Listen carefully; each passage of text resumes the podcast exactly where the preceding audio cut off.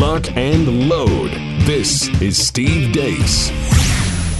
The Steve Deace Show. And greetings. I am on location here in Dallas at uh, the posh, state of the art Blaze TV studios. Todd and Aaron are back home with us, slumming it there in our above average studios in Des Moines. Gentlemen, good to have you with us. 888 900 3393 is the number. If you want to be a part of the program, you can also let us know what you think about what we think. Steve at stevedeace.com. That's the email address, D E A C E. Like us on Facebook. Follow us on Twitter at Steve Deace Show. Over on Parler at Steve Deace. Uh, and check out our new YouTube channel, uh, youtube.com slash Steve Deace as well. Want to let you know uh, my brand new book, A Nefarious Carol is dropping on December the 15th. Pre sales are going on right now if you want to get your copy just in time for Christmas. And yes, it is the novella sequel to my 2016 book, A Nefarious Plot, which we're making into a movie right now. We're going to actually revisit that book later this week on Theology Thursday. We're starting a new series uh, looking at a nefarious plot again in light of the nefarious plots that uh, we have been subjected to in recent years uh, leading up to the release of the sequel. So you can get your pre order. Uh, no, uh, your order. That book is in right now at Amazon.com. If you haven't yet had a chance to read a nefarious plot and you want to go through it with us, uh, you may do the same. Gentlemen, how are you? I, I, want the audience to know, man. Um, um, muddling through today. Um, uh, something I ate at the hotel for dinner last night did not agree with me. Woke me up at like 3 a.m. Just destroyed me. I didn't get back to sleep until well after five. Then I overslept. Then I thought, you know, maybe if I get up and uh, try to, you know, run three uphill miles on the elliptical, maybe I can sweat the rest of this out.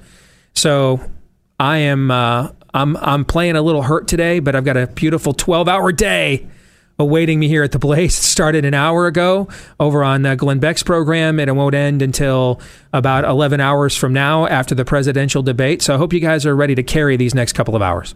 You got a different sewer backing up this week, don't you? Is that, yeah. is that, is that the case? yeah, well put. Yes. Yeah, uh, no question about that. Uh, but uh, uh, we're, we're here and uh, we're making it through all the way. I'm hoping by just focusing on the task at hand and not at what was lying behind me several hours ago, we will be able to make it through. We have a jam packed show for you today. Coming up at the bottom of the hour, uh, Jason Whitlock from Outkick is going to join us for Pop Culture Tuesday, and we're going to look at the latest in wokeism and sports. And he put out a video. Aaron, do we have this video? Are we going to be able to play this for the audience yep. when we introduce him? He put out this uh, Babylon Bee like satire that unfortunately is not satire but it is devastating. We will play that for you here uh, at the bottom of, of, the hour to introduce uh, Mr. Mr. Whitlock. Next hour, if you're a political junkie, next hour will be for you. For fake news or not, courtesy of our friends over at the Wall Street Journal, where I know nobody. It's just you're supposed to say courtesy of our friends. That's just uh, the uh, the rules of engagement. I don't know anybody over there, but uh, courtesy of our friends over at the Wall Street Journal, that we have a compilation of great moments in presidential debates. Now there there's one missing and it's from the 1976 debate when Gerald Ford was adamant that Poland wasn't under communist control. And a lot of people think that that was the moment that lost him an excruciatingly close election to Jimmy Carter. But we have a compilation of great moments from presidential debates of the past. And we're going to ask ourselves as we play an, a, a game of fake news or not next hour how much did those moments, though, that were a big deal at the time, how much did they really impact the outcome on election day. And of course, that's a lead into what's going to be a dominant topic everywhere today. The first presidential debate is tonight. We're going to have a ton of coverage tonight at the Blaze. That's why I'm down here for Blaze TV to be a part of it. Use the promo code DEBATE at blazetv.com to get $20 off your annual subscription so that you don't miss a minute of our coverage. You can also watch some of it live on YouTube as well. But blazetv.com, use the promo code DEBATE and uh, you don't want to miss what we have going on tonight. It's myself, Glenn, Stu, Pat, Allie will be with us, uh, Dave Rubin as well. So a jam packed house for you tonight here at blazetv.com using the promo code DEBATE. All right, before we get to all of that, though, here is Aaron's rundown of what happened while we were away. What happened while we were away? Brought to you by If We Had 15 More Like Chip Roy. Congressman Chip Roy of Texas took to the floor of the House of Representatives recently to share his past experience as a lawyer for the Senate Judiciary Committee. He laid out the playbook the Democrats will try to use to stop the confirmation of Amy Coney Barrett to the Supreme Court. I had the great honor and privilege of serving Senator John Cornyn. I spent five years as a lawyer on that committee, working on a host of issues. One of the issues I worked on were nominations. Now, you might be asking, who are these two women? Well, Judge Janice Rogers Brown was, if I'm, my memory serves correctly, I don't have any notes, I'm doing this from memory, was a Supreme Court justice in California who was nominated to the Ninth Circuit. Priscilla Owen was nominated to the Fifth Circuit. Now, in 2003, the Democrats in the United States Senate sought to stop, that is, filibuster, stop their nominations. Their great crimes, they were conservative women. And in one case, a minority conservative woman. Those were their great crimes in 2003, ladies and gentlemen, and that is what your Democrats in the United States Senate did. Attacking them, tearing them down, blowing up the very process that people are talking about right now, the confirmation process. They attacked them. These two public servants. I met both of them, very kind and nice people being ruthlessly attacked for simply being conservative women or a conservative minority woman. Can't have that. We can't have those dastardly Republicans appointing someone who doesn't fit the narrative by my colleagues on the other side of the aisle. But yet, that's precisely what happened in 2003. What have we seen since? We saw the complete horror show that was the Kavanaugh hearing two years ago, an utter disgrace by Senate Democrats. But I also remember the 2005 confirmation of Sam Alito. I also was there for the Roberts confirmation. Ask Justice Alito's lovely wife, Martha Ann, how she feels about the way her husband was treated attacked, torn down, vilified through his confirmation proceedings by Senator Schumer. It was vitriolic. It wasn't just highlighting differences of views or judicial philosophy, it was targeting him personally and attacking. But that is the playbook that I have to suggest is the routine playbook for my colleagues on the other side of the aisle in the United States Senate. And of course, that wasn't the first time. We all know in 1987, there's a new verb in the lexicon of the confirmation process called borking, because Judge Bork was borked. They took down Judge Bork. And again, what was his great crime? He was a constitutional conservative, he was a constitutionalist. That was his great crime. It took a mere four years later for Justice Thomas, in his own words, to receive a high tech lynching. Watch the video, ladies and gentlemen. It's on my Twitter feed. You can go find it, Google it. Go watch the great biopic. You can go find that on PBS. Great documentary on the life of Clarence Thomas, who was born in a relative poverty in Savannah, Georgia, was raised by his grandfather. Read his book, My Grandfather's Son. A life overcoming many obstacles to end up at Yale and then to end up at the Supreme Court. And if you remember at his confirmation hearings, what did he say? He said, This isn't worth it for the court at the hearings when he was being pilloried. His character assassinated. He said, You know what? The Supreme Court isn't worth it. But you know what was worth it? And the reason he came back and the reason he shoved it right back down the throats of those members of the Senate Judiciary Committee, including, by the way, Chairman Joe Biden? Because it was his character, it was his name. The name that he inherited and he'd had from his grandfather that loved him and raised him. It was his name. And he brought that Senate Judiciary Committee to its knees. And we should be grateful for it because he's been an excellent justice on the United States Supreme Court. And he did not deserve the attacks that he got. Let's talk about to the left of Justice Thomas, Miguel Estrada. Anybody know that name? Remember that name? Miguel Estrada is a good human being. He's a good man. He was also a nominee in the Bush administration in 2003.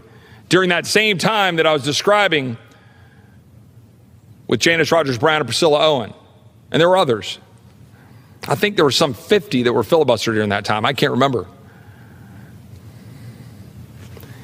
Do you know why Miguel Estrada was filibustered? Ultimately, he was stopped. A deal was cut, and Janice Rogers Brown and Priscilla Owen ended up on the bench. Miguel Estrada was not so fortunate.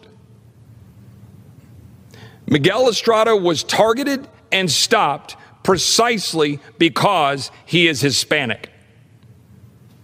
That is a known truth in Washington, D.C., but nobody talks about it. You know why? Because of concerns about how a leaked memo was found. It was a leaked memo that was found on a server. It's the stuff that would be great for ethics classes in law school or undergrad about what folders are open and who can look at them and who can see them. It's a reasonable debate.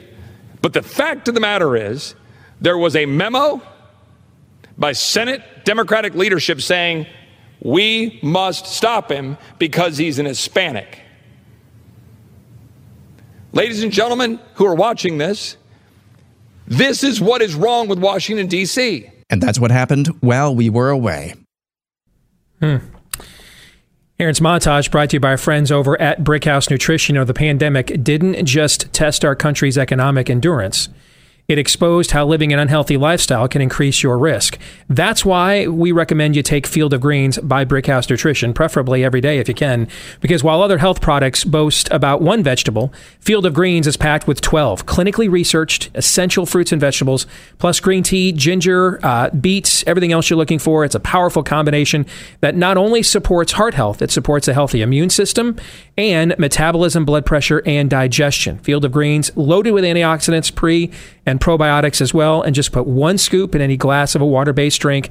Shake it up, and you're done. So, why settle for one vegetable when you can have the entire field of greens? Go to brickhousesteve.com right now and save 15% off a 30 day supply with the offer code STEVE. Again, that's 15% off a 30 day supply with the offer code Steve. And if you decide to subscribe, they'll throw 10% off every month as well. Get both of those discounts with the offer code Steve at brickhousesteve.com. Again, that's brickhousesteve.com. So, why did I want Aaron today to play that entire video uh, for the montage? Um, well, it worked to my advantage. That's six less minutes I had to talk today overcoming whatever food poisoning I received last night. But uh, when I gave that to him, uh, that had not been in the cards yet. The, the, here's the reason why. We're going to have plenty of time to get into the debate. We're going to, you know, analyze it in the overtime today. I'm doing like six other shows on the debate tonight, and everybody else is talking about it too. But I, I wanted to show you that because I, I think you need to understand why, over the years, the Republican Party works so hard to stop people like Chip Roy from winning primaries. I, I think we believe it's because, well, you know, um, guys like Chip are more conservative and they don't think they can win general elections. No, that, that's not why. It's not why. It's all about whether you're going to play ball or not. When I first started using my show here on a local level for activism, I really thought that what was going to generate pushback and I was on a conservative station backed by a lot of business interests that have that that have ties to the Republican Party establishment and and I think that they were going to be mad about me wanting more conservative policy. I, I thought that that's what this was going to be about. And there was some of that. But where I really saw the most pushback is when people either I helped recruit or support or just happened to ran on their own and I got to know them and used my radio show to promote them. When we started getting people elected to the state legislature, that's that's when the heat got dialed up to 11 spinal tap. Because what would happen is these individuals would then they were in on the the cloakroom meetings. They were then on the inside of this. listening as they game planned out how they were to screw their base, get over this issue, escape uh, too much scrutiny from the local communist Pravda newspaper's editorial page that no one who would ever think for three nanoseconds about voting for them ever reads. They were in on all of this. And then they would either call me or call into the show and tell my audience on a statewide 50,000 watt blowtorch hey, this is how they're screwing us right now. This is what's going on.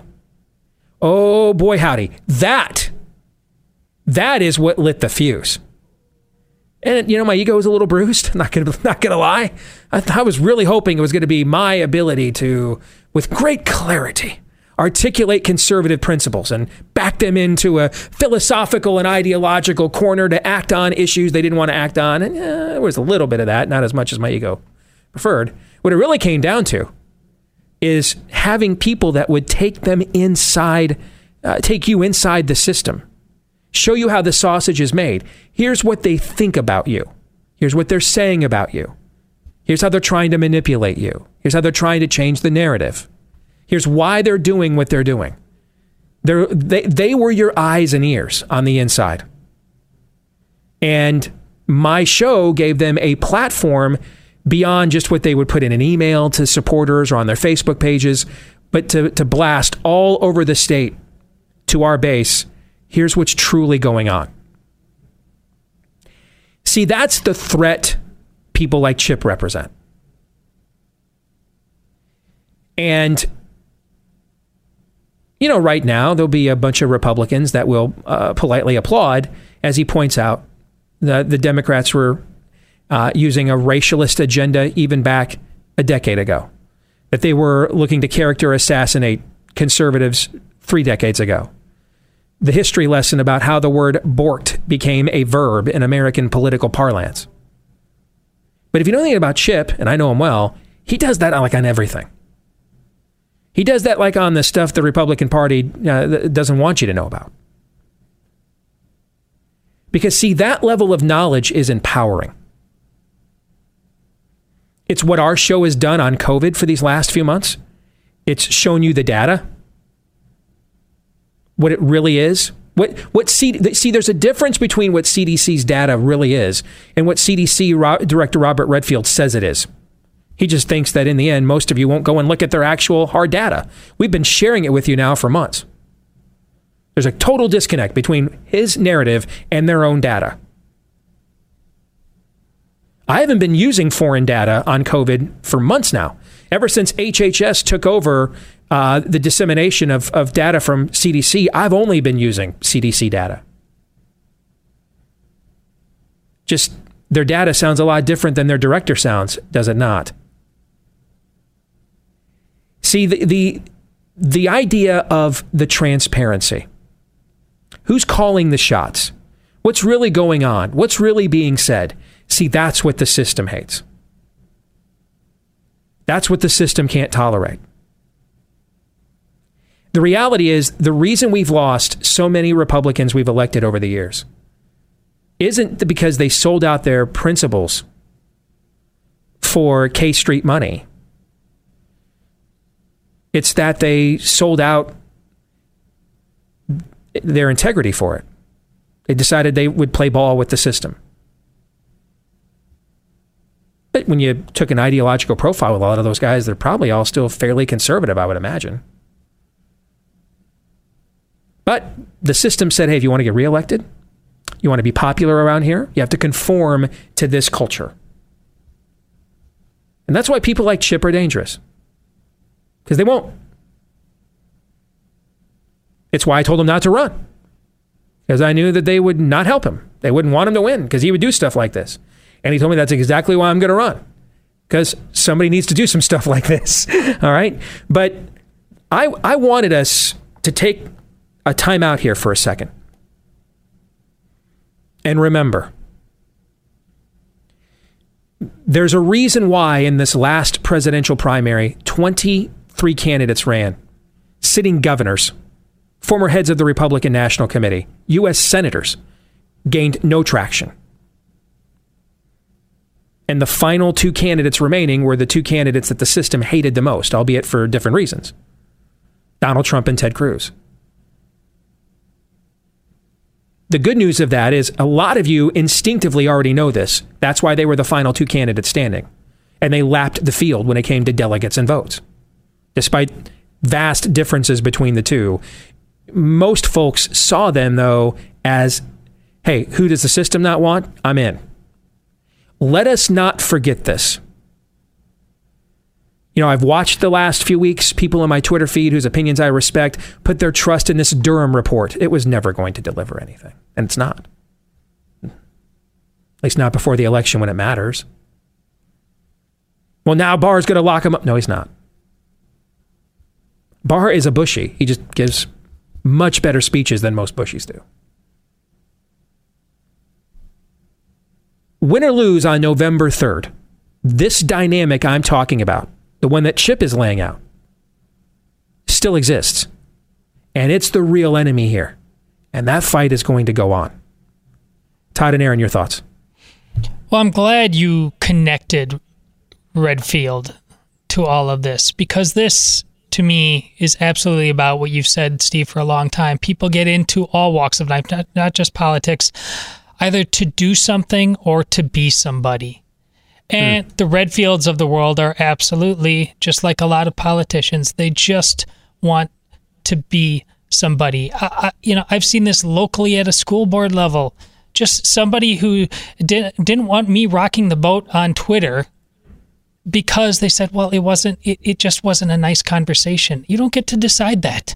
That's why I'm so glad a guy like Chip, a genuinely nice guy, is talking about Clarence Thomas and, and the need to shove down the throats the narrative that is trying to destroy the country. The people that are not worried about being somebody are perhaps and hopefully people like uh, Amy Coney Barrett. There's a great column out t- uh, today, I believe, in First Things by a neighbor of hers in South Bend. And it's less about how she's going to vote. We, of course, we need to vet, vet, that, but it's about who she is. We've talked about that on the show this week. One of what the, dri- what's her driving motivation? Well, yeah, and, right? and just the yep. what's the water? What's the soup that she's been swimming in for her entire lifetime? She's going to be the first Supreme Court justice in a very long time. That's uh, not from either Harvard uh, or Yale. She she comes from Notre Dame, but before that, a story much like Chip's. I know uh, Chip happens to hail from Virginia, ends up in Texas. Amy Coney Barrett grew up in Louisiana, then went to a small uh, liberal arts school in Tennessee before she went on uh, to Notre Dame and DC. She's cut from a different cloth. This is the red versus blue. This is the us versus them. That's just undeniable at this point. She, we need to hope more than where she went to college, just what kind of person, what kind of human being she is when we cannot tell the difference between an innie and an outie or what's a male, what's a female the, fact that she hails from a different place and hopefully does not aspire to be a Yale or a, a Harvard uh, skull and bones, that's perhaps the most important thing. That she's striving to do something because of where she grew up and what she's seen, and not to be somebody. Because those who have tried to be somebody are destroying this country inside and out. Yes. And furthermore, the take taking a, a, ride in the Wayback Machine, as as Chip Roy did with several nominees who have been essentially borked. And it's part human nature, but it's partly also the social media and the rise of social media era that we live in that we tend to be incredibly myopic. But having it pointed out that Kavanaugh, and we, we all heard of Bork before, but Kavanaugh was not the first time that they tried to pull something like this. They did it even more blatantly to, albeit uh, lower court judges as well in the past that cannot be understated. Because why, for the Lindsey Grahams of the world, why for I've I've heard I've seen several uh, s- several conservative blue checks saying, uh, boy, people just really underestimate how much the Kavanaugh process radicalized conservatives, and that may be true outside of the Beltway as well. I mean, that's that's part of our story too. I, I think it was the Kavanaugh hearing, Steve, that prompted mm-hmm. you to vote straight ticket Republican. Mm-hmm. But but talking about it in the pr- context of those Republicans who have been in Washington for decades now, why was it Kavanaugh? Why was that the last straw? boy, what were the straws before? How many straws did you have to go to or go through for Kavanaugh to be the last straw? When you have all of these examples, where was your foot being put down? And it's, it's exactly that dynamic. Nobody is listening to me. Nobody really cares. Nobody actually, nobody actually, um, Eh, nobody that we send to Washington actually does anything about it. So we're going to get somebody who doesn't live and breathe and drink in Washington. And that's the dynamic that we ended up with Donald Trump. So it goes again, not only to underscore what the system thinks of people like Chip Roy, what the left thinks of women like Amy Coney Barrett and others, but it also goes to serve and to remind us of one thing that anybody anybody, oh, Trump, uh, he's violating the norms. Uh, anybody on the right who claims to be conservative, and I, none of us, none of us uh, on this show, I don't think, enjoy necessarily Trump's personality all of the time, one hundred percent of the time. But when it's Republican leaders who stand up there and talk about Trump violating the norms and being a bull in a china shop, just, just look in the mirror because it's you. It's decades of people like you who made that possible. You also have to understand the culture of the place. It's very District 1 out of Hunger Games. It's another world.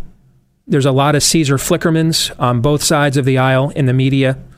Um, and, you know, one of, I think the most underrated aspect of Amy Coney Barrett's nomination she's the first mother of school aged children to be nominated for the U.S. Supreme Court which means if, if you're that Idaho case, hey, are those my daughters that are going to get their spot taken away? Um, because some dude couldn't either cut it on the men's team or he feels pretty now and probably needs psychiatric help? Um, she's the one person on that court, or will be the one person on that court, who could have a daughter in that situation, who could relate and find another reason why you might you might think this is a bad idea other than you're just transphobic that there might be another angle to this story. There, there, there, might be a reason that people of empathy and intelligence think it's a bad idea to promote this, uh, other than we're just hateful bigots. There might be another reason why. And because inside of their bubble, they don't live the same lives that many of us live. Frankly, Republican or Democrat. All right? The, the culture of conformity that exists there is overwhelming, which is why I spend the least amount of time there as I possibly can. I mean, literally, the air tastes different when you get off the plane.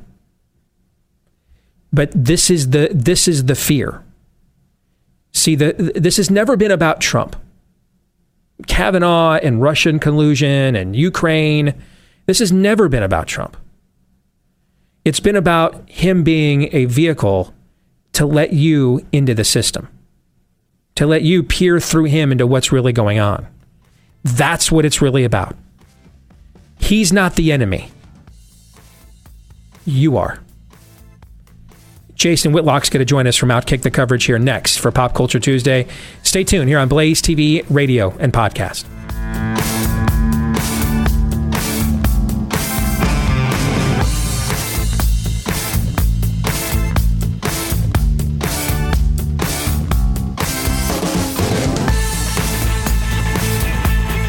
So I woke up uh, over the weekend, I think it was Saturday morning, and saw a video that uh, took my breath away, and, and, and especially the very last line. Watch this. As many of you know, we here at Outkick have been closely following the valiant efforts by the NBA, NFL, NHL, and Major League Baseball to finally and forever end the scourge of racism. That's why we set up a hidden camera in the trailer of Southern white nationalist bigot and KKK grand wizard Billy Ray Joe Bob. I admit, I was skeptical as to whether Billy Ray Joe Bob could even read the words on helmets, much less have them soften his bigoted soul. But the results have been shocking. Let's go to the tape. Here's Billy Ray Joe Bob on his couch, ready to take in Monday Night Football with a cold beer in his hand and cold, cold hate in his heart. As you can see, Billy Ray Joe Bob is a typical white racist with an eighth grade education. His Don't Tread on Me tank and his homemade tattoo of Nathan Bedford Forrest. It doesn't look promising. Now the national anthem is played. The American flag flies, and Billy Ray watches as the players take a knee.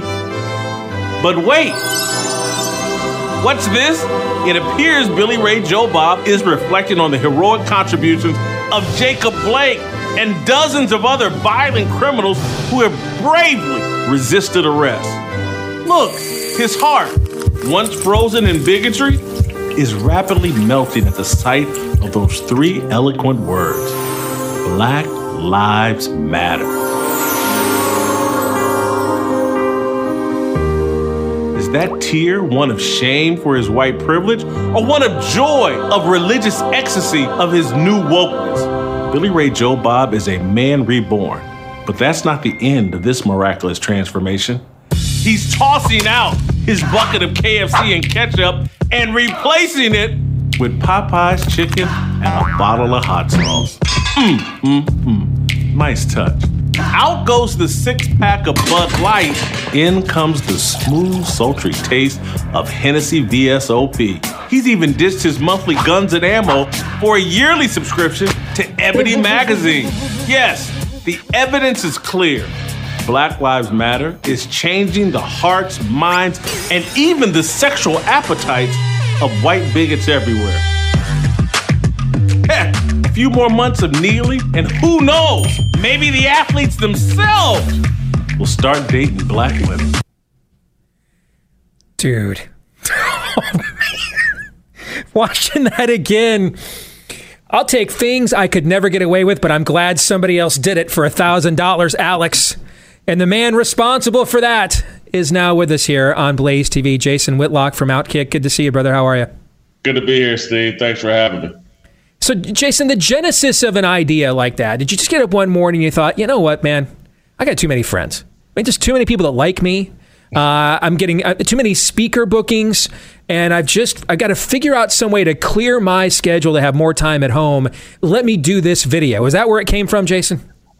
No, it actually just comes from look. I like to laugh, and I miss the days when comedians used to crack real jokes and used to belittle obvious stupidity. And so, you know, I just want to tap into, and we're going to do a little bit more of it at Outkick, and just tap it into my sense of humor and trying to fill the gap that's been left by all the comedians running away from comedy.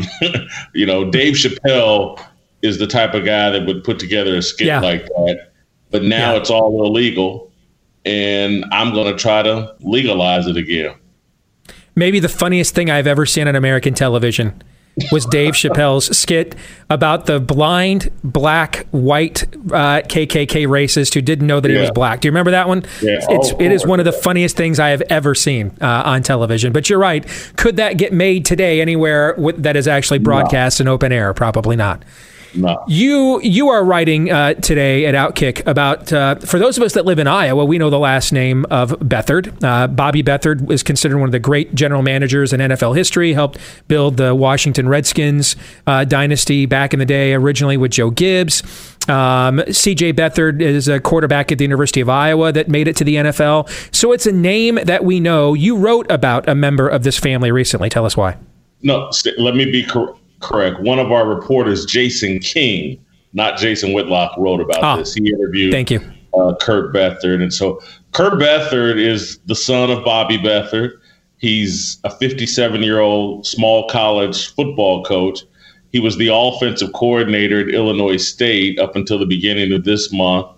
Uh, he's someone who models his coaching philosophy after Joe Gibbs his dad's protege with the Washington Redskins.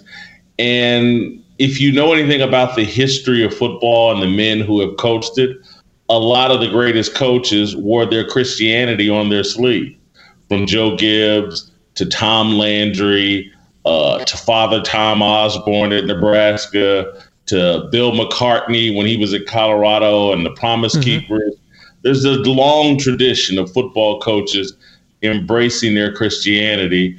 And Kurt Beathard's embrace and standing on his uh, Christian beliefs ended up costing him his job because he's bothered by uh, athletes and the whole embrace of the Black Lives Matter movement. He's done the research. He knows the organization was founded by three Marxists. He knows that the, the philosophy and the strategy of Black Lives Matter is Marxist. He knows that Marxism is hostile towards Christianity and all religions.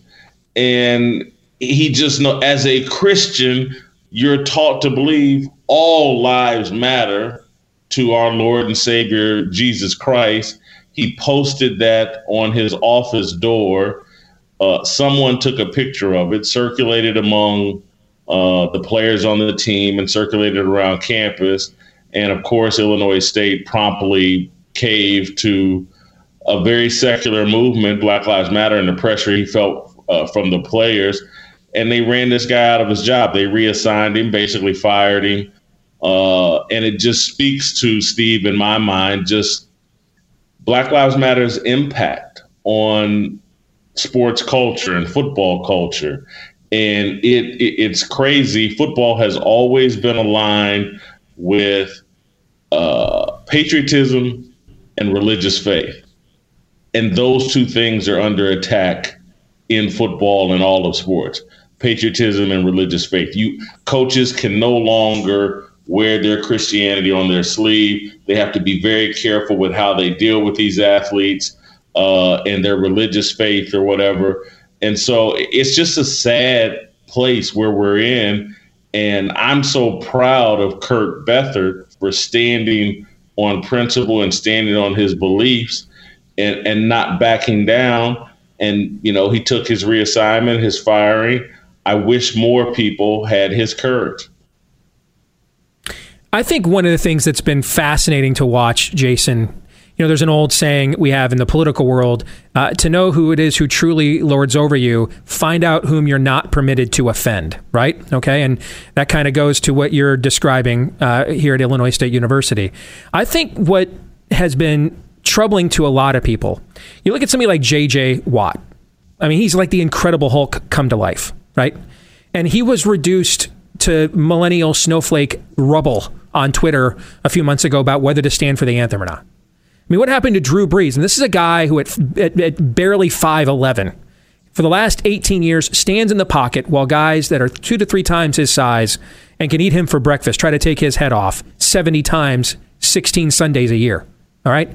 And just stands in there and delivers uh, unabashed courage under fire. And yet, I mean, he became like a human amoeba over this issue uh, with BLM and others uh, earlier this summer. I think what a lot of Americans on our side of uh, uh, that watch shows like this are, are struggling with.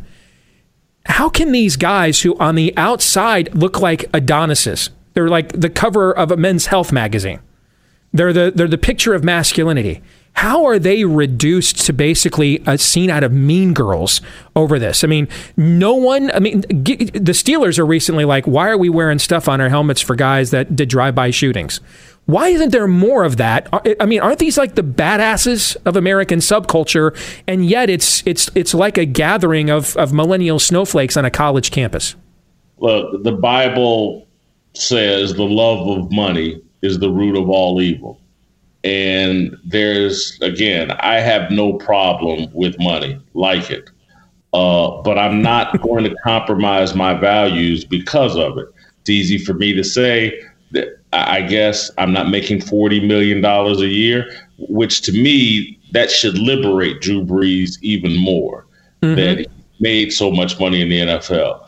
But right now, corporate America has spoken everybody's going to worship Black Lives Matters. Everybody's getting on board with this, or it's going to cost you dollars. And these guys have golden handcuffs. They have puppet strings on them. They're all tied to these major agencies and these people behind the scenes in the agencies that are in their ear telling them, hey, man, you need to do X, Y, and Z in order to protect these corporate relationships, these sponsorships you have. If you don't jump on board with Black Lives Matter, Sprite, Pepsi, Coke, who know, Ford Motor, somebody may jump off board with you uh, because of that. And so these athletes are folding. They're, they're addicted to social media. They can't. It's very few people uh, who can deal with the negative backlash of social media. Human beings aren't built to take the kind of written abuse, personal assaults that are commonplace over social media. Human, you know, Drew Brees has lived his life in a way that where he never wants to be called racist publicly. And people do that over social media. If you don't pledge allegiance to Black Lives Matter. And so for white mm-hmm. guys like Drew Brees and JJ Watt, they have social media feeds. They have their agents who are telling them this is profitable for you. This is how you're going to make money post your career. And so they don't want to jeopardize their social media feeds and have them turn into some sort of uh, Black Lives Matter Twitter storm, lynch mob that just spams them with you're a racist bigot, blah, blah, blah it's going to cost them money. And so th- these guys are making decisions with their pocketbooks, not with what they truly believe. Uh, it's really just sad and and and devastating the, the just the rapid change of sports culture. Its long held alliance with faith based principles and patriotism it's all being changed in an instance uh, by Black Lives Matters.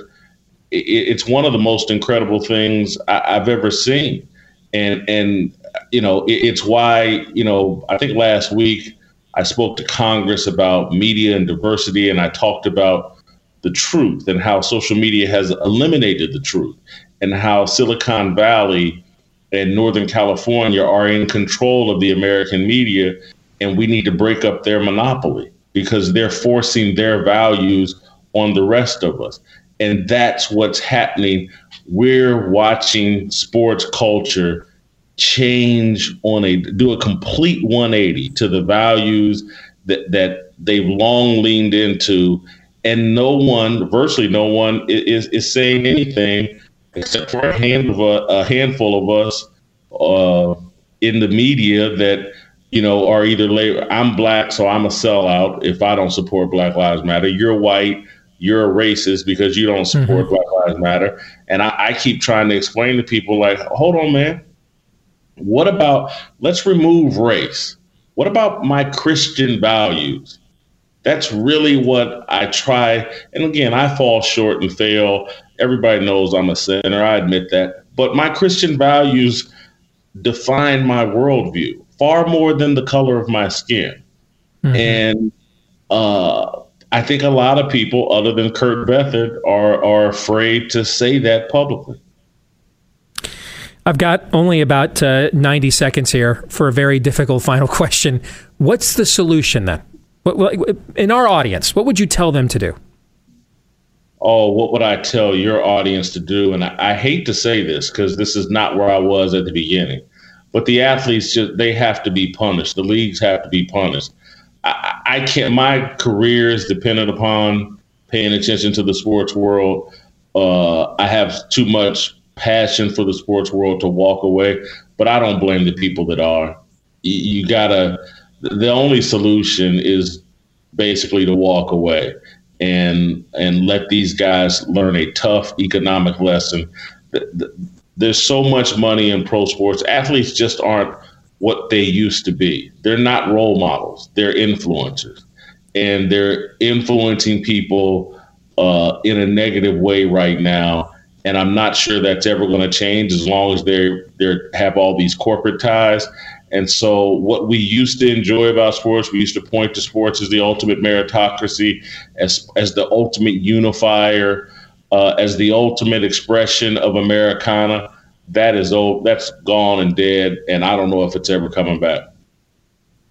Jason Whitlock, those are some sober words there. Thanks for joining us today here on Blaze TV, brother. Always appreciate your work. Thank you. Thank you, Steve. You bet. I know we have very limited time back there, uh, back home in Iowa, but either one of you want to comment on the conversation we just had with Mr. Whitlock? Well, Jason is obviously echoing conversations that the three of us have had about how big of a dent, if you decide to do tune tune out, how many does it take? And we don't, mm-hmm. the three of us don't agree.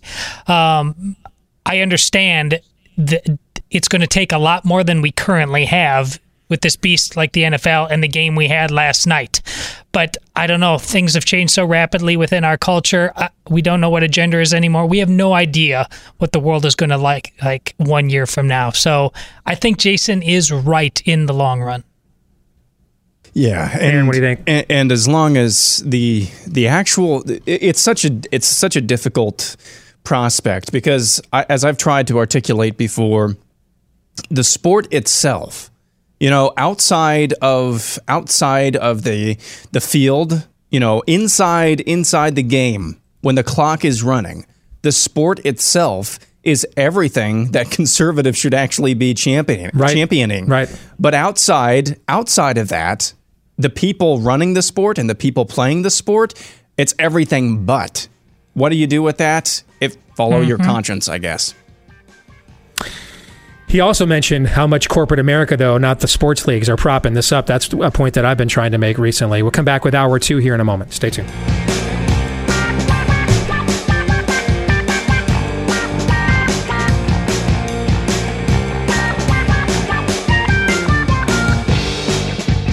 All right, we are back here with hour two, live and on demand on Blaze TV, radio, podcast. Steve Deace here. I am on location here, the Blaze headquarters, state of the art studios in Dallas. Todd and Aaron are back in our home studios in Iowa. Don't forget, you can let us know what you think about what we think via the stevedeace.com inbox. Steve at stevedeace.com is how you can email the show. That's D E A C E. Like us on Facebook. Follow us on Twitter at Steve Deace Show, over on Parler at Steve Deace and check out our new YouTube channel, which will remain new until we are satisfied with the amount of subscribers at youtube.com slash Steve Deace. Also, if you are a podcast listener, we love you too. Uh, to show that you love us, uh, click that subscribe button. Leave us a five star review. You can do that on any podcasting platform that you access us through. Uh, the more of those you get, uh, the more, more of those you do, uh, the more that helps the show to grow. Thanks to all of you that have sent those in to us already. We have gotten thousands of five star reviews from across the country. Let's keep those coming. I think you know we have fragile male egos and they need to be soothed. Thank you. All right. Um, what does COVID 19 have to do with losing your home? Well, a lot, because the FBI is reporting that cybercrime is up 75% since we went into these stupid lockdowns, and it gets even worse because the legal title to a lot of our homes these days, those are kept online. And this crime is called home title theft, and it is growing everywhere because cyber criminals know that our home titles are online, so they forge our signatures on a quit claim deed and refile as the new owner of our homes and before you know it, you're off the title, and you may not even find out they're taking out loans, they're liquidating your equity. You may not even find out until a late payment notice, maybe even a foreclosure notice shows up in the mail. So, how does this not happen to you? Check out Home Title Lock. They will protect your home's legal title, your most valuable asset, your safe haven, uh, and they'll put a virtual barrier around your home's title. The minute they detect any kind of tampering whatsoever, they will mobilize to shut it down. But first things first, go to HometitleLock.com and register your address to see if you're already a victim. And then while you're there, uh, use the code RADIO for 30 free days of protection. That's code radio for 30 free days of protection at hometitlelock.com. Again, that's hometitlelock.com. I want to thank Jason Whitlock for joining us here with Pop Culture Tuesday to close off last hour.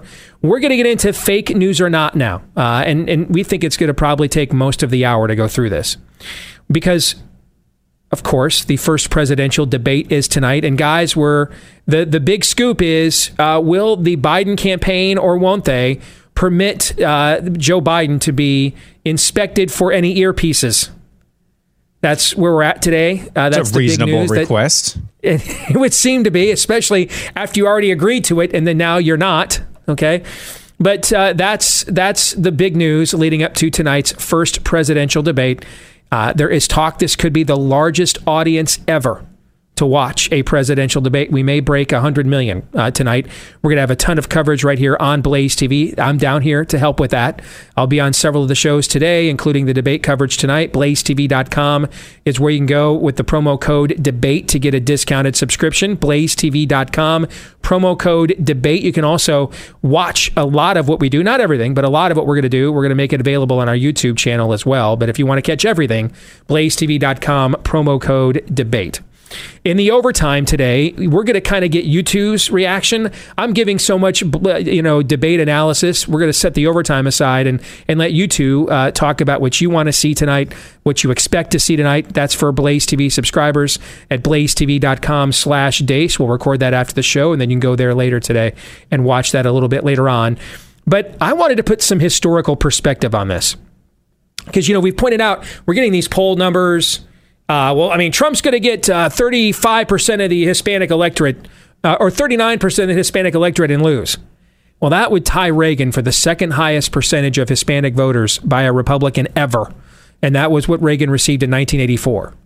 So I, I doubt that can happen. He, he, he might lose, but it won't be with 39% of the Hispanic vote. Uh, Joe Biden's going to win 21% of the, or he's going to win uh, 21 points, uh, the independent vote. Well, the biggest blowout we have had in the last seven presidential elections was 2008 Barack Obama, and he won independents by eight points. So uh, Joe Biden's not winning independents by 21 points. I mean, it's important to know what the historical context is here, right?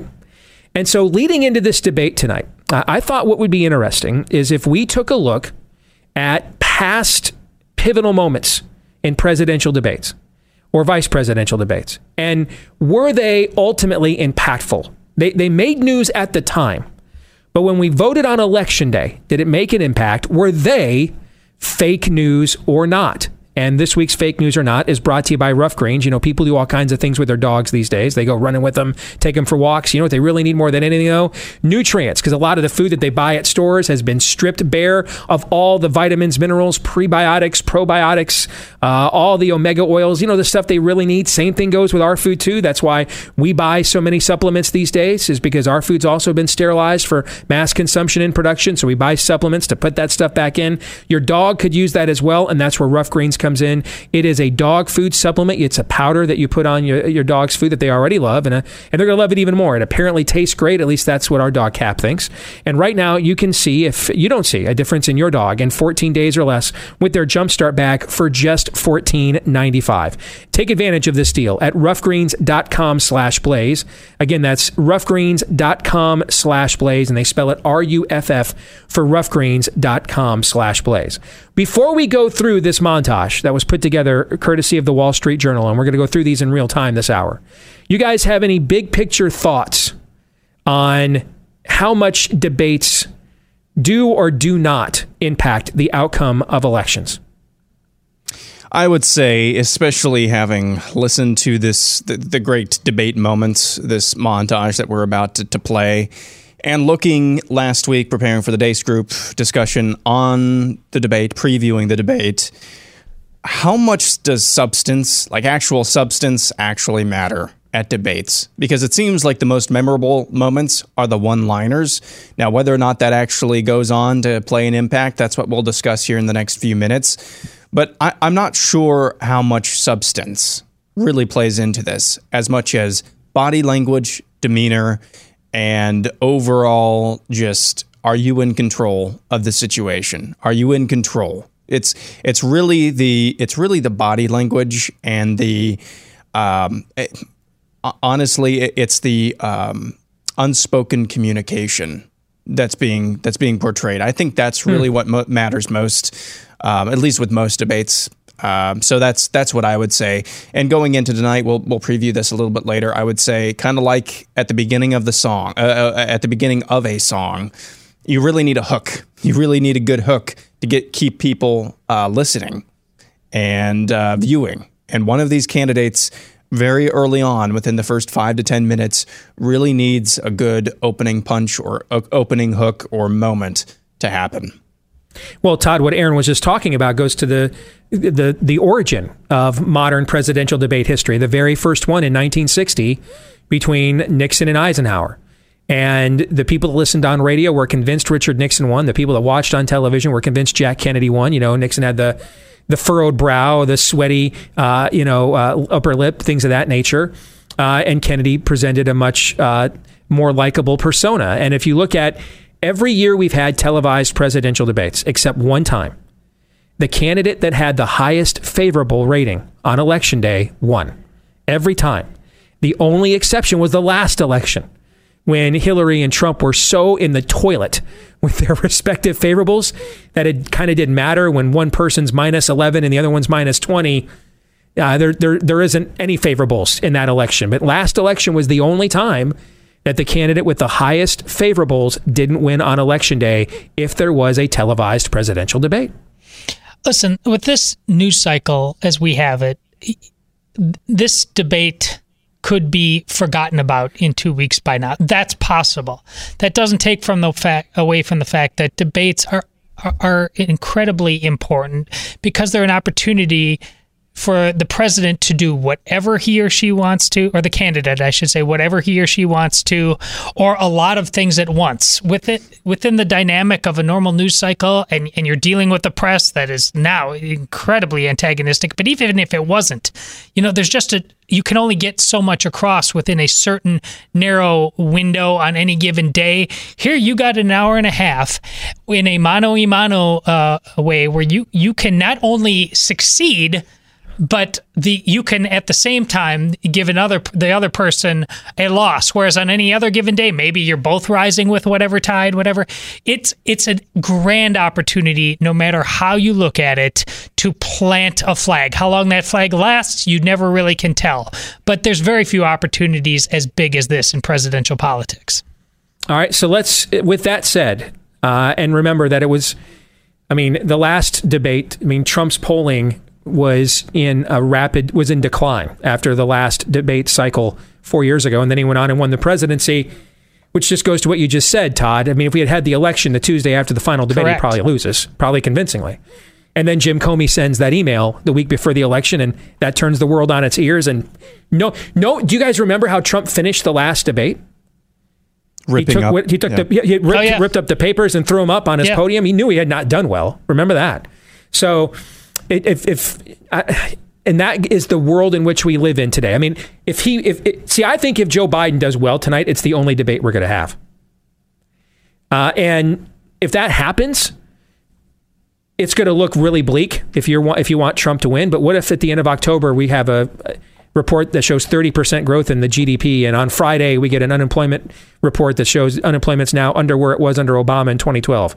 How much is that debate performance going to matter then, right? That kind of goes to what you are talking about. Yes. So they're they're every bit as important as we think they are, but then maybe not as impactful at the same time as we think they are because they're not the final word anymore. And we learned that four years ago. Nevertheless, history has shown that there are impactful moments. Let's begin taking a look at these one by one, courtesy of the Wall Street Journal. Mr. Trewhitt, and I, and I want you to know that also I will not make age an issue of this campaign. I am not going to exploit for political purposes my opponent's youth and inexperience.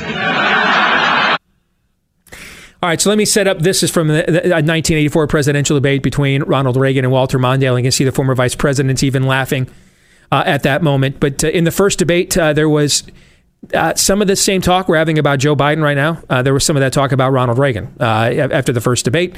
And remember, he was the oldest man to get elected to the White House, which means he was going to be the oldest man to be reelected to the White House at the exact same time.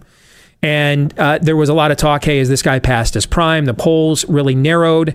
And there was some talk that uh, maybe he's not competent and can't do the job for another four years. I believe it was the very first question out of the gate in the next debate was about uh, the president's age, memory lapses, etc. And that's how he chose to respond. You heard the uproarious laughter from the crowd as even his opponent cracked up laughing at that moment as well. And he went on to win, uh, what was it, 49 states, all everywhere but Minnesota and the district, which is Mondale's home state, and the District of Columbia. So, fake news or not, that moment, did it impact what happened on Election Day 1984? Oh, that's not fake news. That perhaps may rank when we're all said and done uh, doing this right now as the highest. Him, it's it's it's he's Ronald Reagan, in his mind, in his inner circle, knows that this is not nonsense, but it doesn't matter what he knows. It matters what other people understand. And he mm-hmm. took that at face value. He realized, I have got to take care of this, and I will.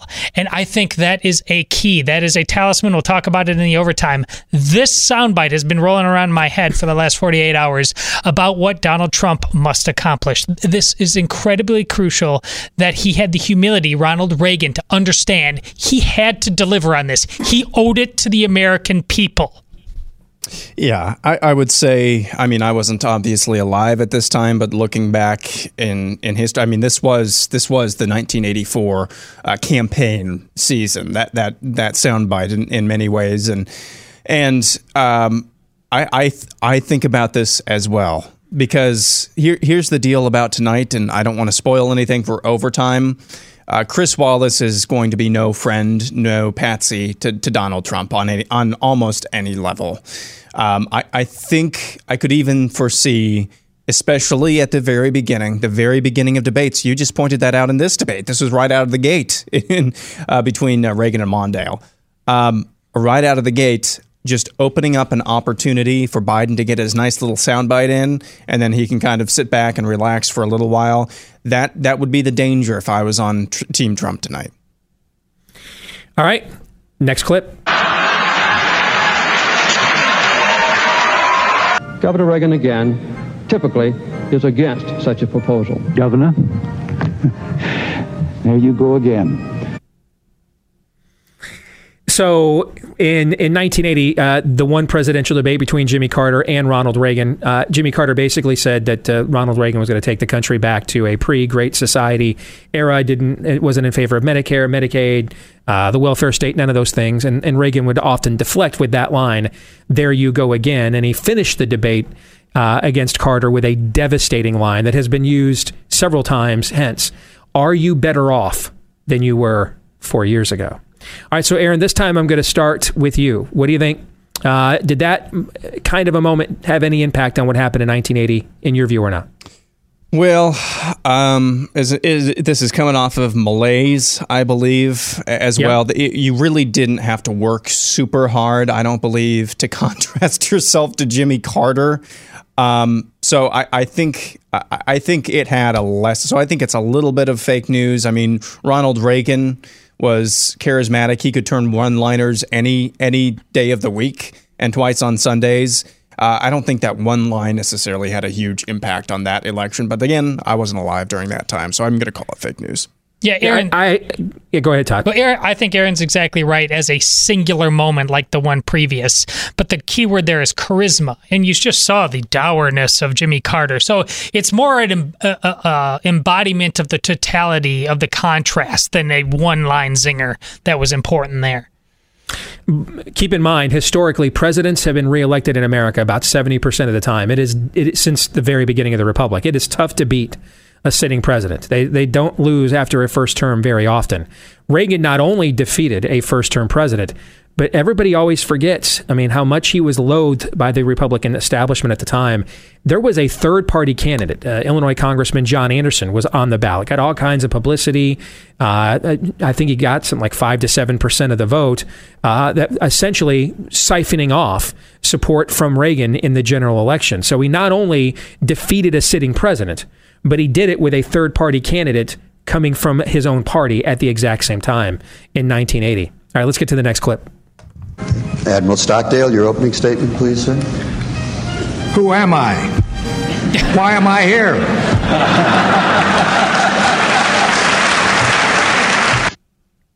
oh. All right, that's from the uh, the 1992 vice presidential debate with Al Gore, Dan Quayle, and Admiral James Stockdale, uh, a war hero who was uh, selected by Ross Perot to be his running mate when he got back into the race. He dropped out, remember, that year when he started leading in the polls. Remember, uh, Todd, he had done all those appearances on Larry King. Larry, Larry, remember those? All right, had the charts, you know, and, and he bought all that time on network TV, got to number one in the polls then dropped out and said it well it was because the that George H.W. Bush, who he was running against, sent people to disrupt his daughter's wedding. Do you remember this? That's yeah. why he dropped out and then got back in the race when he had to start way over from scratch and still got 19% of the vote on election day, even with that being his vice presidential running mate's uh, lead answer uh, to in introducing himself to the American people. So, what do you think? Fake news or not here? On Stockdale in particular? Your your decision. Uh, well, that is how it how it impacted what Ross Perot did on election day. Well, that's true news. Uh, the fact that he has to acknowledge a Saturday Night Live skit right out of the gate, uh, that's it's not a good look. It's it, things were p- pretty much over. things you you can be zany. Uh, people actually wanted the zany uh, out of the front because it, you know it was a precursor to where we are now. They were just, people are exhausted with just the dumb nonsense of Washington D.C. politics. Anything that freshens it up a little bit, but then sooner or later there it's that balance in the human psyche they also need some terra firma they need some reliability and it was it was looking more and more like pure zaniness 1992 it was an election for the social media era we just didn't have social media yet Gennifer Flowers, Bimbo Eruptions, Paula Jones. Um, uh, remember Paul Tsongas? Yes. All right, got in the race, was leading, and then dropped out. And in primary colors, they talked about uh, the Larry Hagman basically plays him in primary colors and talks about what may have led to him dropping out of the race, and he had health issues as well. Um, George H.W. Bush faces a primary challenge. Bill Clinton goes on uh, uh, Arsenio Hall and plays the saxophone. I mean, it, Ross Perot with the charts, the crazy ant in the basement, uh, all the appearances on Larry King Live. It it kind of was a proto version of what we have seen now in the social media era that elections in America have become, which is the zany factor. We had eh, and we had never seen anything like that in American history until that election. And it was, I mean, it was zany all the way to the end. The, the, guy with the ponytail, the last debate, who stood up and said, "Why won't you treat us like your children?" Remember that moment, Todd? I mean, that that entire the guy who's leading the election then drops out so he doesn't win and comes up with a dumb excuse for why he did, and then gets back in when he has no chance to win. I mean, it's just that that entire election was zany in 1992 and you and I are in. I remember all of those guys you mentioned speaking in front of huge crowds at the yeah. University of Wisconsin. I was a student. I saw. I was a student at Michigan speak. State, which had one of the presidential debates that fall when I was a student there. Yeah. yeah. Uh, Aaron, what do you think? Yeah, speaking of, of third party, uh, t- I, I would say this is true news. I mean, the legitimacy of, of third party candidates probably went downhill from here. And I was trying to. Uh, I was trying to figure out. I, I feel like I've heard something like that phrase before, not not on Saturday Night Live, but uh, recently, like in 2016. And it dawned on me while you guys were talking. That's Gary Johnson. What is Aleppo? I mean, uh, hello. The legitimacy of third party yeah. candidates just went downhill from there. Yes, that was both the the the zenith and the supernova. Yeah. Uh, at uh, the exact same time. Yes, it was. All right, next clip. Governor if Kitty Dukakis were raped and murdered, would you favor an irrevocable death penalty for the killer? No, I don't, Bernard, and I think you know that I've opposed the death penalty during all of my life. I don't see any evidence that it's a deterrent, and I think there are better and more effective ways to deal with violent crime. I'll take questions that would never get asked Yeah. In a presidential debate these days for all the money. All the money, I'm all in, like Cliff Clavin on Cheers when the final Jeopardy question was on Postal Service regulations. I'm all in. I'm all in. I'm betting my kids' inheritance, everything I have, everything I own, the clothes off my back, my DNA, everything. That no question like that would ever be asked in a presidential debate today. So, Aaron, you go first this time. Fake news or not, how much of an impact did that have on the outcome in 1988?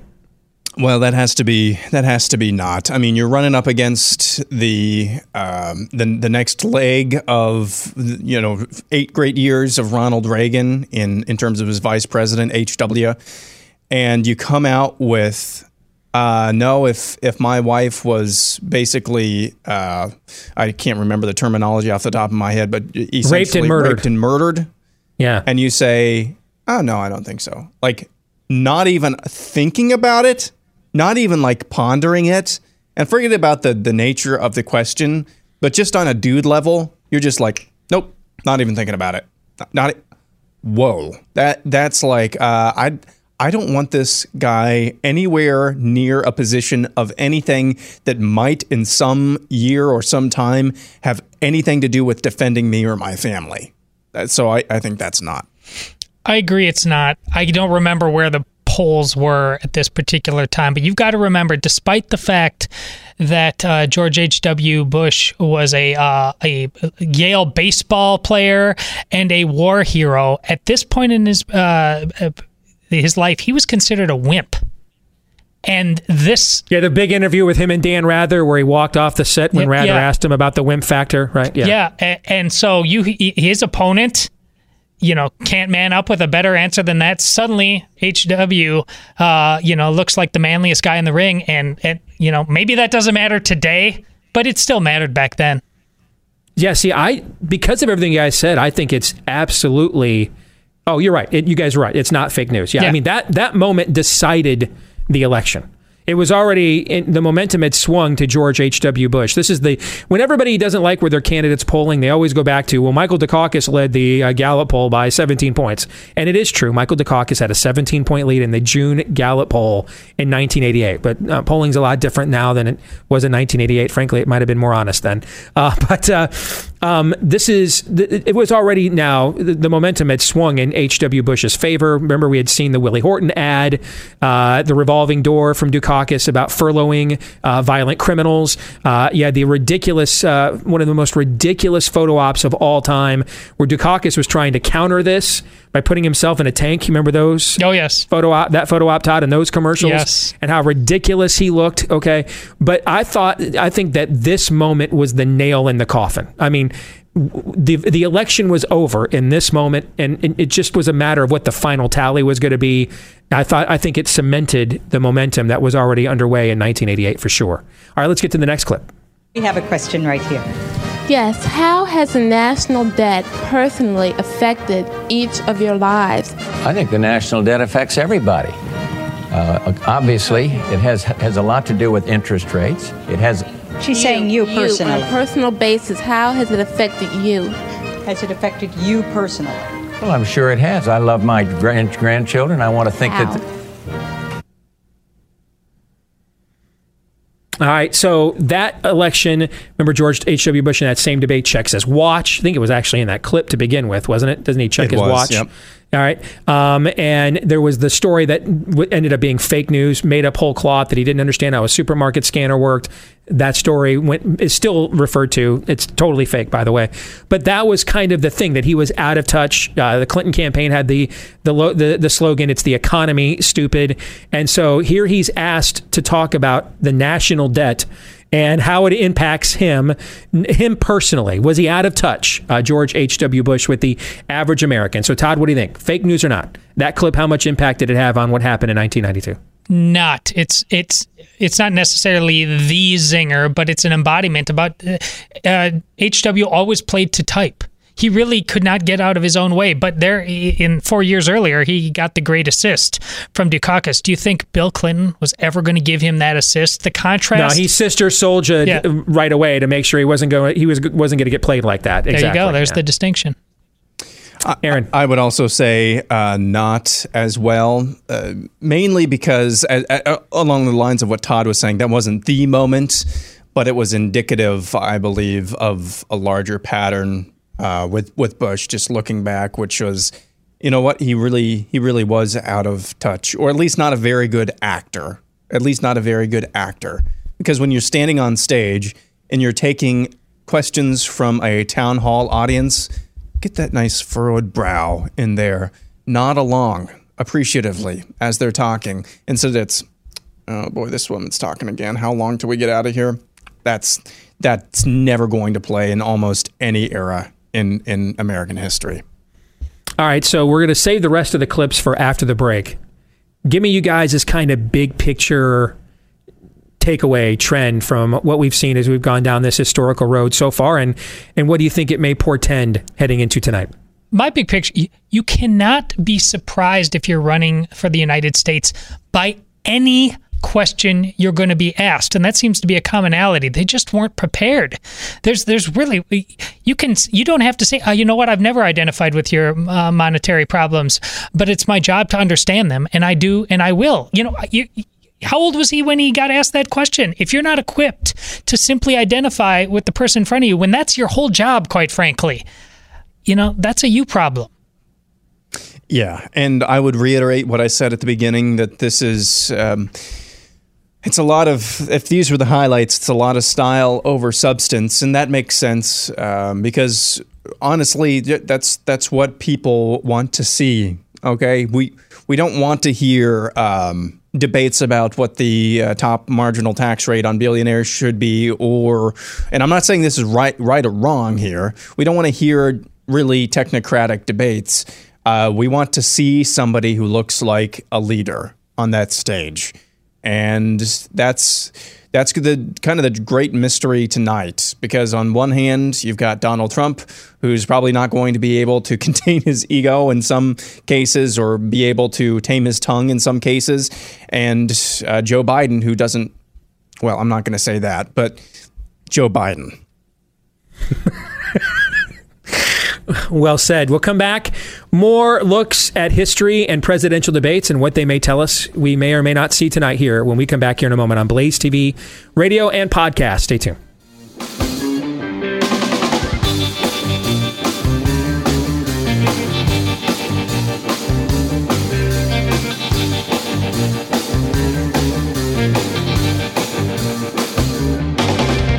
Have you ever wondered why internet access is so much cheaper these days, like 30 to 40 bucks a month? Well, it's because internet service providers like Comcast or AT&T uh, they aren't just making money off your subscription fees for their uh, for their internet platform. They're also making money from spying on your internet activity and then selling your history and data to big tech companies.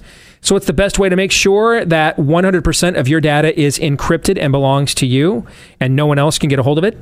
Uh, you guessed it, ExpressVPN. They have create they'll create a secure tunnel between all your devices and the internet, so that everything you do online is encrypted uh, encrypted and it'll reroute your connection through a secure server. This blocks your internet provider from seeing everything that you do online. All they can see is you're connected to an ExpressVPN server, but nothing beyond that. And it's not just for your phone or computer. ExpressVPN works on all your devices, even tablets, smart TVs, even your router, so your entire family can always stay protected. I can't stress this enough. Though ExpressVPN, I have it. I use it on this machine, my phone, iPad. It's simple to use. Uh, just uh, open the app, tap one button to connect, and that is it. Your data becomes your business, and you can protect it at expressvpn.com slash Steve. Again, expressvpn.com slash Steve. Visit there. Get three months of ExpressVPN protection for free. Find out how you can get three months for free at expressvpn.com dot com slash steve all right let's continue it's a special presidential debate edition of fake news or not we're looking at a compilation that the wall street journal put together a few years ago of what they consider to be some of the more pivotal moments in presidential debate history and we're asking after we watch this moment uh, fake news or not, did it really have an ultimate impact on the outcome that election? Let's get to the next clip. I have as much experience in the Congress as Jack Kennedy did when he sought the presidency. Senator, I served with Jack Kennedy. I knew Jack Kennedy. Jack Kennedy was a friend of mine. Senator, you're no Jack Kennedy.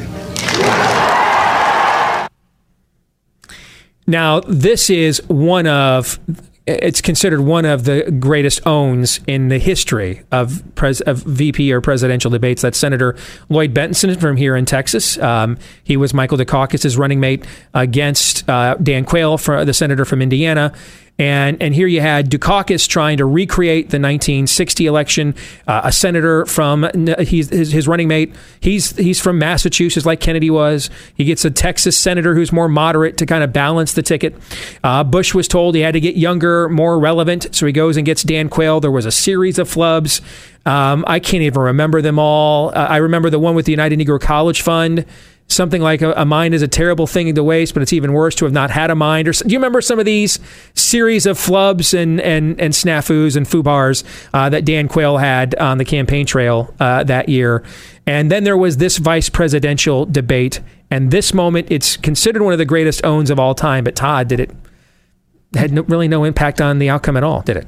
No, because it's a vice presidential debate. It's fa- it's fake news, uh, and it if this were reversed and Republican, Democrat, whatever, it just it's and it's also not it's it's as powerful as it was because the opponent let it be. It actually in and of itself isn't like oh how do you come back from that? There's a pretty easy way rhetorically how you come back from that. It's just whether or not the guy chose to or not but it's not it's not brilliant. Actually quite frankly even though it's good it's also petty.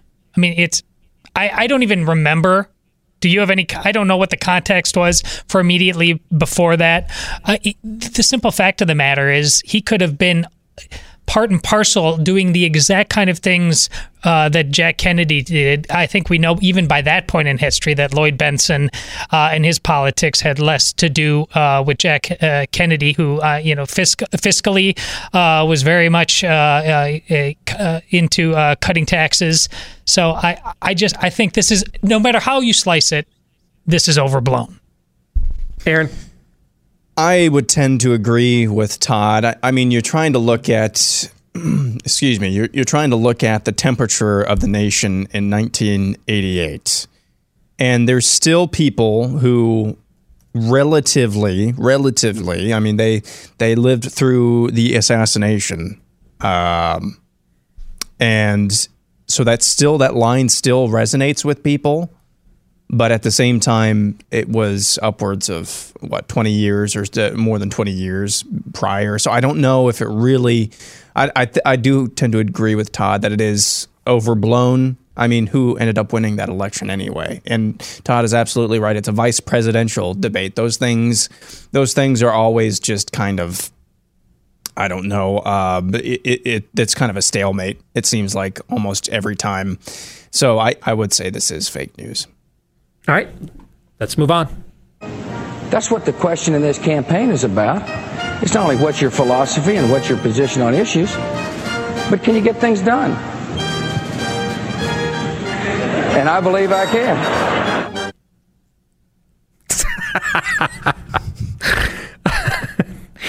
uh, so this goes to the, this is the 2000 election. I believe it was the first debate Gore w- was leading the polls coming out of the conventions going into that debate. And I believe, Todd, that was the one where he interrupted Bush several times, yes. right? In that debate, kept interrupting him, and it hurt him.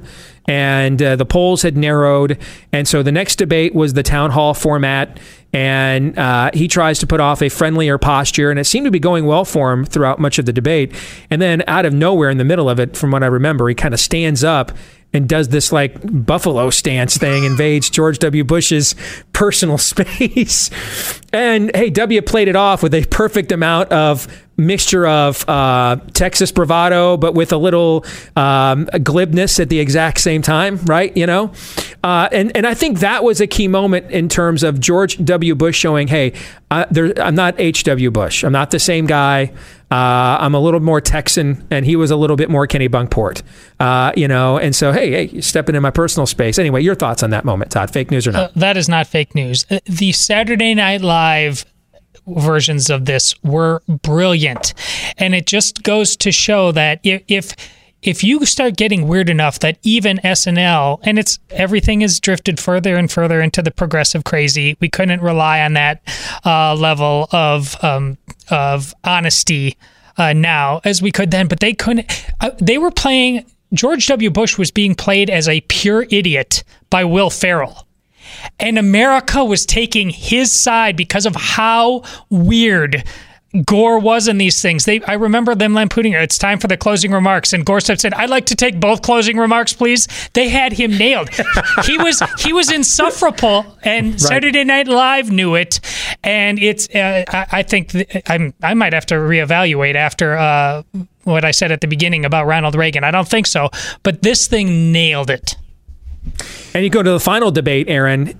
You may be old enough to remember this. The final debate, Gore had taken so much heat for this that in the final debate, he basically just was like zombified Gore. It was the sit down format now where they're sitting down at the table and like Gore almost like refused to talk, answer. Like he just went completely the other way. Like he just paralyzed himself and just let George W. Bush like roll him in Just- that entire debate. Just really quick, there's no way we're talking about hanging chads if Gore isn't this person in the debates. There's no way. Well, we're, we're not probably talking about hanging chads if there's not a report of George H.W. Bush or George W. Bush having a DUI like 48 hours before the election. We're probably not talking about hanging chads either, but I get your point. Aaron, what do you think? I, I vaguely, vaguely remember uh, this, this, uh, uh, these debates, I should say, and yeah, looking back on this, the insufferability of of Al Gore probably started before this, um, but it, I mean, it. This was really where it started to ramp up, and now 20 years later, he's still he still manages to be insufferable somehow. I mean, what what were you talking about favorability? Like you can be charming and uh, charming and uh, kind of the center of attention and take all the attention away from the other. Uh, just charming and overbearing, but mostly charming. That still kind of works. Uh, but you cannot be overbearing and have no charm whatsoever. And that seems to be what Al Gore did. And you talk about favorability ratings. That's a good way to start to tank that. So this is Hey, so you just you just described himself. He's the inverse of Bill Clinton, basically. I mean, who could be who had charm but could be overbearing, but had more charm. Yeah, I hear you. All right, move on. Next you one. said in the Rose Garden the day after the attack it was an act of terror. It was not a spontaneous demonstration. Is that what you're saying? Please proceed, Governor. I, I, I want to make sure we get that for the record because it took the president 14 days before he called the attack in Benghazi an act of terror. Get the transcript. It, it, it- he did, in, in fact, sir. So let me let me uh, call it an act of Can you say that a little louder, Candy? He, he did call it an act of terror. All right, fake news or not, Romney and Obama going back and forth in 2012 on Benghazi. Aaron, I'm going to start with you this time. Go ahead. not fake news. I mean, come on. Um, I can't remember even which debate that was, but uh, judging on the fact that Obama looks like the cool one and uh, Mitt Romney is kind of uh, uh, blubbering, um, I, I I don't think it was the first one. Uh, what the opportunity that election was, and not only from the candidate, how the candidate acted, and then just completely screwing the po- pooch um, after that first debate. Uh, this is not fake news. That was the beginning of any chance, uh, or beginning of the end of any chance that Mitt Romney had. You know, Todd Aaron was just talking about charming and overbearing. I think you just saw the embodiment of the right mixture of that with the way that Obama says Oh, yeah. in that clip move on, governor. Like, I'm the president. You're a former governor. Move on. You've lost the point. Move on. I agree with Aaron, but I am saying fake news because it was listen that after that first debate, Obama, and this is one reason I ex- respect Obama. He's like that. What's turned into a GIF from the whole uh, Jordan basketball thing, where he's looking at the screen of Gary Payton talking about uh, their series against each other, and like how Gary Payton was Gary Payton was uh, turning the tide, and Jordan just starts belly laughing. Like Barack Obama, after having a bad debate the first time, it just wasn't ready. Was doing other things, was running the country, whatever. Just said, I, I ain't losing to this guy. and he just named the score. I mean, and that's how it was. Mitt Romney simply was a fraud, and it wasn't just at that moment; it's at almost all moments. If you want to know how Mitt Romney lost to Obama in 2012, go watch the. I don't know if they still have it, but the the documentary Mitt. No, that the- that Romney was promoting. You've told me with- with about Net- this. I Netflix. can't. I won't. If, if you after that first debate when Mitt Romney dominates, that was the first time I thought Romney might actually win that election. Dominated that first debate. He comes off the stage in that documentary. He's like, "Boy, uh, boy, Obama's going to come back." The, a normal guy reaction, like if I was on his campaign, I'd be thinking, "Hey, I got to talk this guy down." He's going to think the election's tonight because he won, and it's not. Long way to go. Big night, but it's a long way. Right? That's that's like the normal guy reaction to a big win. He comes off thinking, "Boy, that was kind of a fluke, man." I mean, we're, I mean, he's going to come back at me strong. I know he's better than that. I can't believe I won that thing. I mean, dude. And that whole documentary, you realize the it's the other it's the other Romney that's got the balls in that family. Okay, before the next debate, he gets together with one of his sons, who's basically got to talk him, give him a pep talk. You can do it, Dad. You can do it. Okay, I mean, it, you come away from that documentary thinking, this is the vulture capitalist. This is the this is the guy. I mean, that that there's no alpha there when you watch that documentary. Um, you wonder how did this guy make all this money? How, I mean, how did he swim in the land of venture capital sharks with this amount of beta? Because there's a that that's another name for that documentary. They, instead of calling it Mitt, they could have called it beta. Let's get to the next clip. This is the last one, by the way. I'm oh, that was the last you, clip. You recognize that Al Qaeda is a threat. Gotcha. Because a few months ago, when you were asked what's the biggest geopolitical threat facing America, you said Russia. Not Al Qaeda, you said Russia. In the 1980s or now calling to ask for their foreign policy back because you know the Cold War's been over for 20 years. So this is from the very final debate between Obama and Mitt Romney, and I believe it was somebody counted like 12 or 13 times in that debate. Romney says he agrees with the president in that debate. But the irony here, guys, eight years later, to hear Obama mock Romney for sou- sounding the alarm about Russia, given everything Democrats have obsessed with Russia over the last four years. It, it's kind, it's impossible to ignore that irony. But anyway, Todd. It it is not fake news, and this encapsul- encapsulates so much of Republican versus Democrat uh, talking point politics over the years.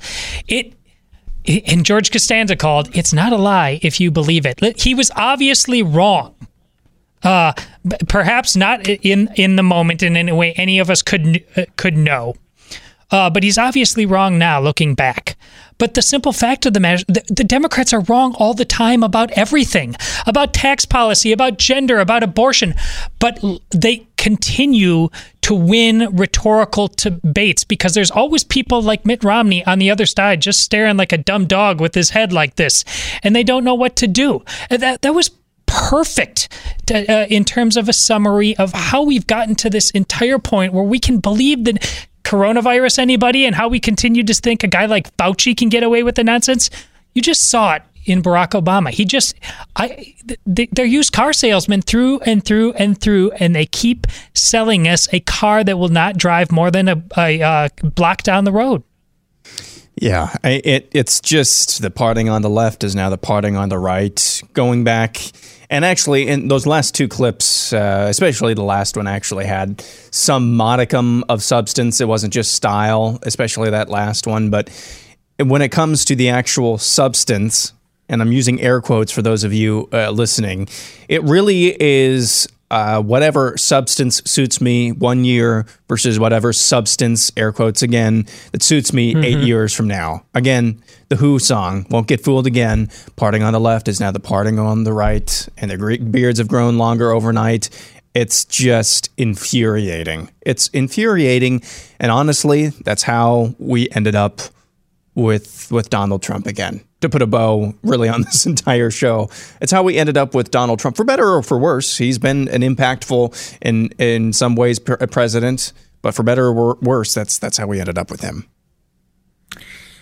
So that sets the stage for what's coming your way the rest of the day here on Blaze TV. It, it's pretty much all a look ahead to tonight and then a look back on what happened. Make sure you don't miss any of it. BlazeTV.com is where you can where you can go. Use the promo code debate in order to get $20 off your annual subscription to Blaze TV right now so you don't miss any of our pre and post debate coverage at blazetv.com. Promo code debate. We will offer uh, some of it for free on our YouTube channel as well. Uh, but if you want to catch it all, blazetv.com promo code debate. I'll be a part of that debate coverage here on the channel all day long as well, all the way through uh, our post debate coverage tonight. We have got a, got a jam packed show. Uh, Glenn, myself, Stu, Allie, uh, Dave, Rubin. I mean, it, it's it, it's a ton. We brought out the we brought out the big guns and then me uh, for this evening and what's at stake here tonight. So make sure you keep it tuned right here to Blaze TV, gentlemen. Great job today. Thanks for being with us back there in Iowa. Thanks to all of you for being with us as well. Uh, back at it again tomorrow, noon to two Eastern, right after Glenn Beck here on Blaze TV radio and podcast. Until then. John 3:17.